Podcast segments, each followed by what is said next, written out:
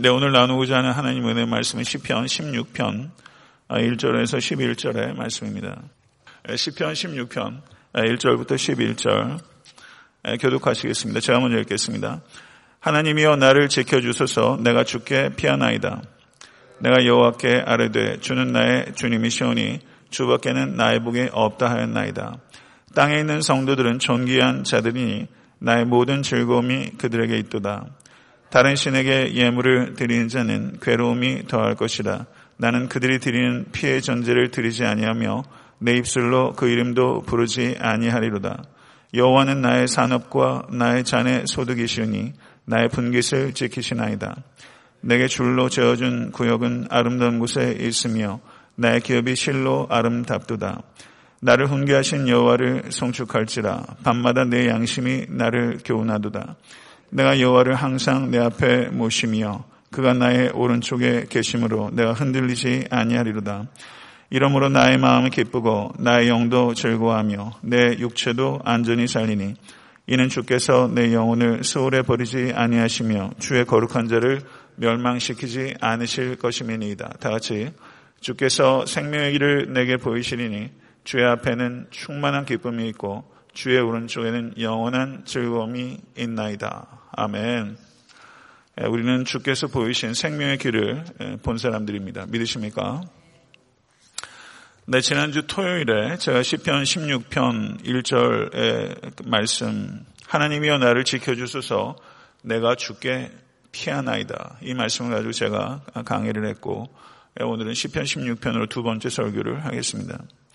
아, 저희가 지금 주의 깊게 시편 16편을 읽었는데요. 아, 시편 16편을 보게 되면 이건 한마디로 아, 시편 기자 다윗이 이렇게 고백한 것입니다. 여호와는 나의 전부입니다. 이렇게 고백한 거예요. 여호와는 나의 전부입니다. 여러분 이렇게 정말 고백하실 수 있으시겠습니까? 그렇게 고백하고 계시다면 정말 그렇게 살아가고 계십니까? 모쪼록 이렇게 고백할 뿐만 아니라 이렇게 살아가시는 여러분과 제가 되면 참 좋겠습니다. 저 사람은 보면 어, 하나님이 전부인 사람 같아. 이렇게 얘기할 수 있도록 살아간다면 얼마나 좋겠습니까? 여러분, 목회자를 봤을 때, 아, 저 목사님은 하나님이 전부야. 이렇게 말할 수 있는 목회자 만나는 것 쉽지 않으시죠? 저분은 하나님이 전부야. 이것이 여러분과 저의 삶의 고리 되면 참 좋겠습니다. 하나님을 얘기하지 않으면 설명이 되지 않는 삶이 되는 것이죠. 여기서 2절을 보게 되면 여호와는 나의 주라고 고백하고 있는 것입니다. 그리고 나의 복이라고 얘기하고 있고 5절을 보게 되면 여호와는 나의 산업, 나의 자네 소득. 7절을 보게 되면 여호와는 나의 훈계. 8절은 나의 동반자, 보호자. 9절은 나의 기쁨. 11절은 여호와는 나의 생명이십니다.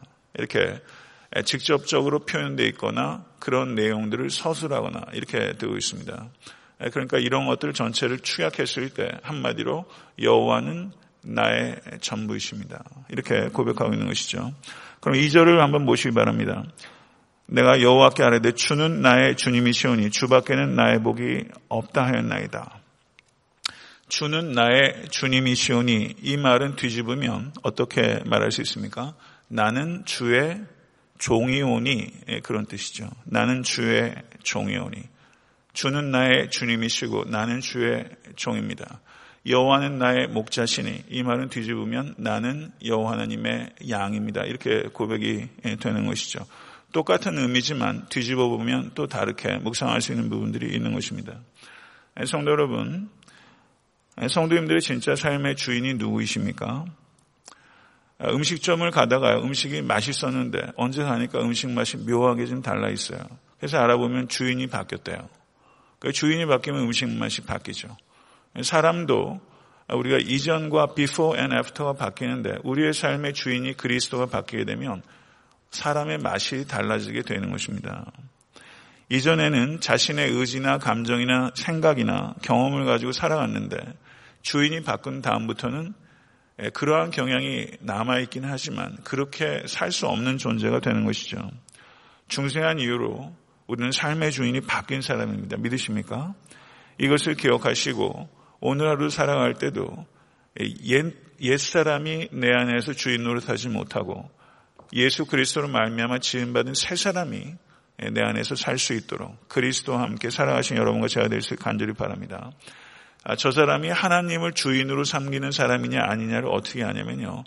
하나님을 주인으로 삼은 사람은 삶 속에서 주인 노릇하지 않고 삶 속에서 섬기며 살아갑니다.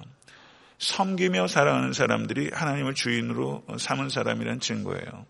섬김. 오늘을 살아갈 때 우리가 삶의 진정한 목표는 성공이 아니라 섬김입니다. 믿으십니까? 그래서 저희 교회 이름이 에트란타 섬기는 교회잖아요. 그게 교회로서 성공하는 길이에요. 섬김이 없으면 성공이 아니에요. 이것을 깊이 생각하시면서 섬길 때 참 기쁨이 있습니다.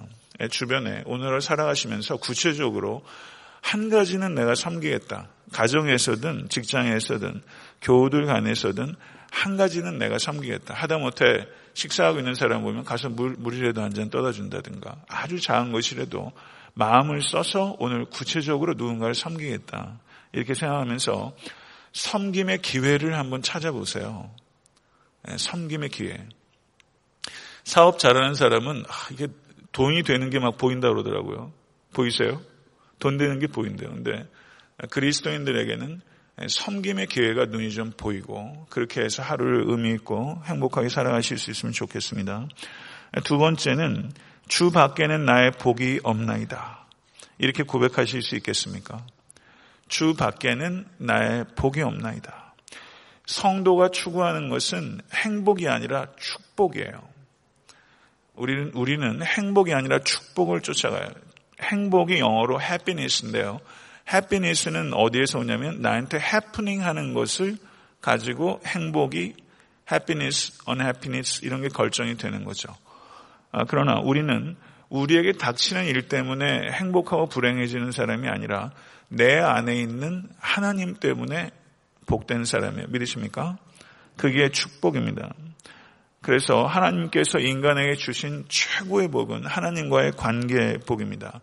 이 세상의 모든 것들을 다 합해도 하나님과의 관계와 바꿀 수 있는 것은 없습니다. 진실로 그것을 믿으시고 기억하시며 살아가실 수 있게 되기를 간절히 바랍니다. 시편 146편 5절을 보게 되면 야곱의 하나님으로 자기 도움을 삼으며 여호와 자기 하나님에게 그 소망을 두는 자는 복이 있도다. 아멘. 믿으십니까? 저는 여러분과 제가 애타한테 섬기는 교회 모든 성도들이 복 받는 사람 되면 좋겠습니다. 복 받아야 됩니다. 왜냐하면 복의 근원이 하나님이신데요. 우리가 복 받아야 돼요. 그런데 저는 복 받는 사람에 멈추지를 않길 바랍니다. 우리는 복 받는 사람이 되는 것을 뛰어넘어서 복 있는 사람이 돼야 됩니다. 복 있는 사람이 돼야 돼요. 예, 복 있는 사람이 돼서 복 있는 생각, 어떤 생각은 복 있는 생각이 있고 어떤 생각은 참 복 없는 생각이 있어. 오늘 하루 살아가면서 복 있는 생각, 복된 일, 복 있는 만남. 그렇게 하루가 여러분 복으로 가득한 하루 될 수 있기를 간절히 바랍니다. 세 번째는 3절 어, 말씀 보세요. 땅에 있는 성도들은 존귀한 자들이니 나의 모든 즐거움이 그들에게 있도다. 이렇게 말하고 있습니다. 땅에 있는 성도들이 존귀한 것입니다. 믿으십니까? 애타한테 섬기는 교회 성도들이 존귀한 사람들이에요. 아멘? 믿으세요? 우리가 교회가 교회되어지기 위해서는 서로를 존귀하게 여겨야 됩니다. 우리 개개인들이 인간적으로 보면 뭐 그렇게 대단하겠습니까? 그러나 예수를 믿는 사람이기 때문에 예, 보석을 담고 있는 질그릇과 같잖아요. 그래서 다른 성도들 대할 때 존귀하게 대하는 것. 이건 인본주의를 훨씬 뛰어넘는 거죠. 서로를 존귀하게 대해야 됩니다. 사도 바울께서 빌립보서 1장 3절에서 5절을 보게 되면 내가 너희를 생각할 때마다 나의 하나님께 감사하며 간구할 때마다 너희 무리를 인하여 기쁨으로 항상 간구함은 너희가 첫날부터 이제까지 복음을 위한 일에 참여하고 있기 때문이라. 이렇게 말하고 있어요. 고린도전서 1장 4절을 보셔도 그리스도 예수 안에서 너희에게 주신 하나님의 은혜로 말미암아 내가 너희를 위하여 항상 하나님께 감사하노니 이렇게 말하면서 사도 바울이 감사하고 있죠. 우리가 다른 성도들에게 지난 주일에 제가 말씀드렸던 것처럼 다른 성도들에게 옆에 있는 형제 자매에게 은혜가 임하기를 구하고 그리고 그 은혜가 임하여 그 삶이 변화되는 것을 보면 그거 참 기쁜 일이죠. 그거 참 기쁜 일이에요. 그건 다른 사람을 위해서 중보해 본 사람만 아는 기쁨이에요. 내 가족이란 태도를 뛰어넘어서 모건 식구들, 교회 성도를 위해서 기도했을 때 그 성도가 정말 그 기도 응답돼서 회복되는 것을 볼 때 이건 기가 막힌 기쁨입니다.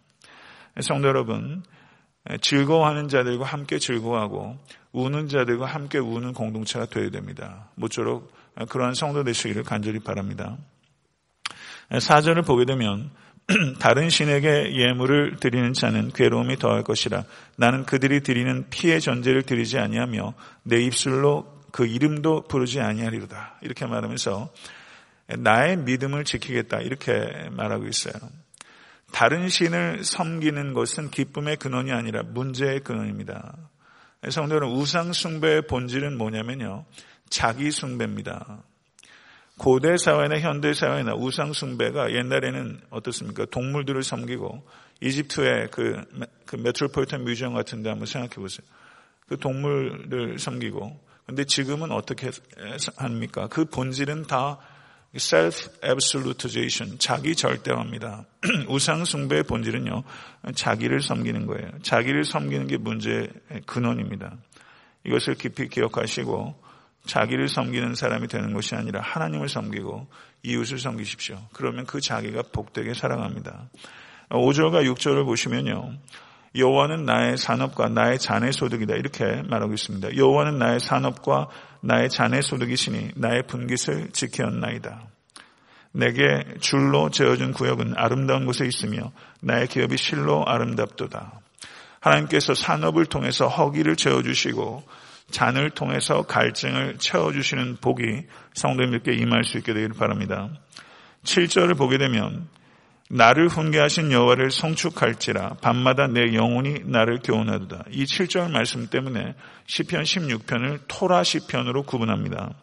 여기서 보게 되면요. 성도 여러분 성경을 읽으실 때 성경책을 부패 식단처럼 생각하고 읽는 사람이 있어요.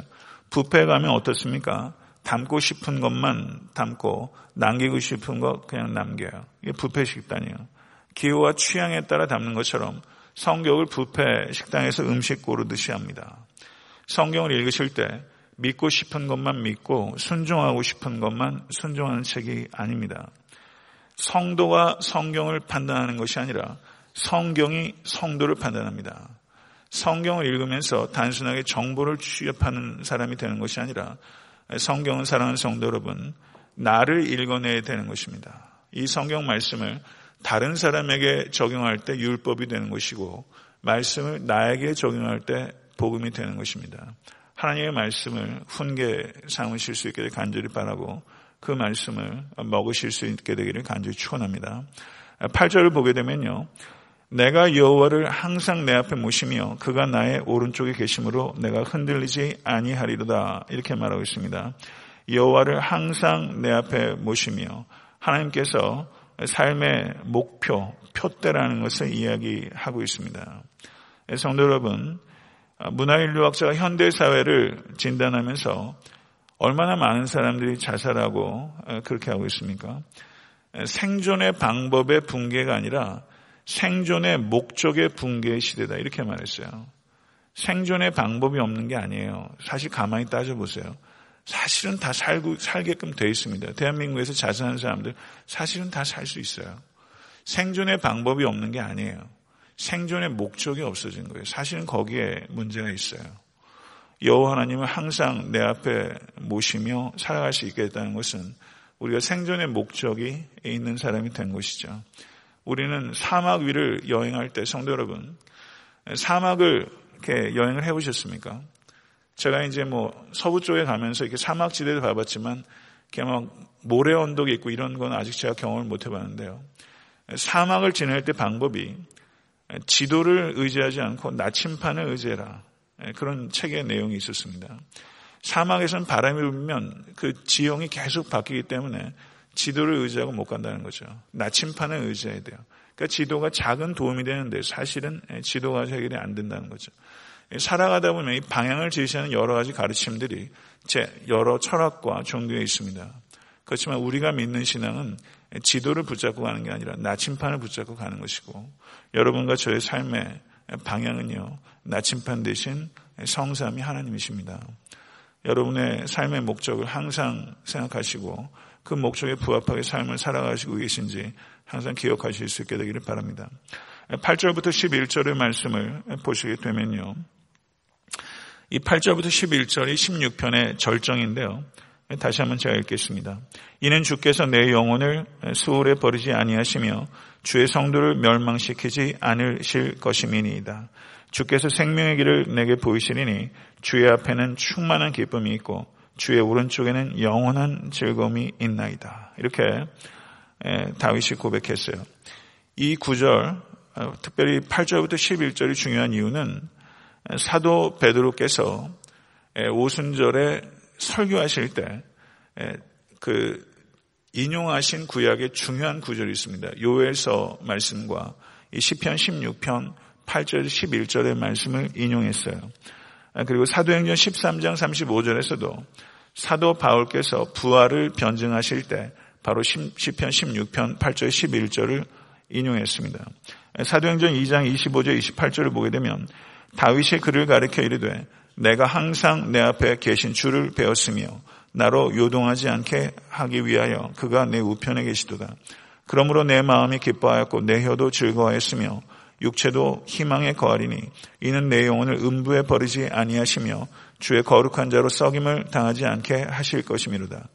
주께서 생명의 길을 내게 보이셨으니 주 앞에서 내게 기쁨이 충만하게 하시리로다. 사도 바울이 시편 말씀을 인용해서 다이렉트 코테이션을 하진 않았어요. 그런데 그것을 해석해서 사도행전에 인용하셨습니다. 사도 바울도 마찬가지고요. 다윗이 죽었습니까? 안 죽었습니까? 이번에 저희가 이스라엘 갔을 때 다윗의 가묘가 있었죠. 다윗의 가묘가 있었고 다윗의 가묘 바로 2층이 마가 그 성령 강림한 장소였습니다. 그러니까 이그 베드로가 설교한 오순절 그 설교가 마가의 다락방에서 있었고 거기에서 다윗의 무덤에 대한 설교를 한 거예요.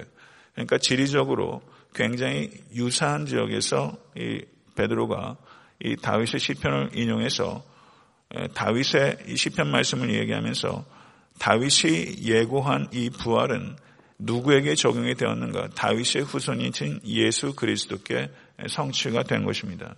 이 다윗의 이 시편을 예수 그리스도의 부활의 사건으로 베드로도 다윗도 적용해서 해석하여 선포한 것이죠. 사랑하는 성도는 말씀을 맺겠습니다. 오늘 다윗이 고백한 것은 여호와는 나의 전부라는 고백입니다. 이것을 기억하시고 여호와 하나님께서 성도님들의 주인, 주인, 성도님들의 복, 기쁨, 믿음, 산업과 소득의 잔, 훈계, 그리고 생명이 되실 수 있게 간절히 바라고요. 그리고 오늘 기도하실 때 10편, 16편 말씀을 다시 한번 읽으시고 묵상하시면서 이 말씀 붙잡고 기도하십시오. 여호와 하나님이 여러분의 삶에 전부가 되시기를 간절히 바라고 누가 봐도 그렇게 사는 삶을 살아가실 수 있는 삶의 열매들이 풍성하게 나타나기를 우리 주 예수 그리스도 이름 간절히 축원합니다. 주님 가르쳐 주신 기도로 예배를 마치겠습니다.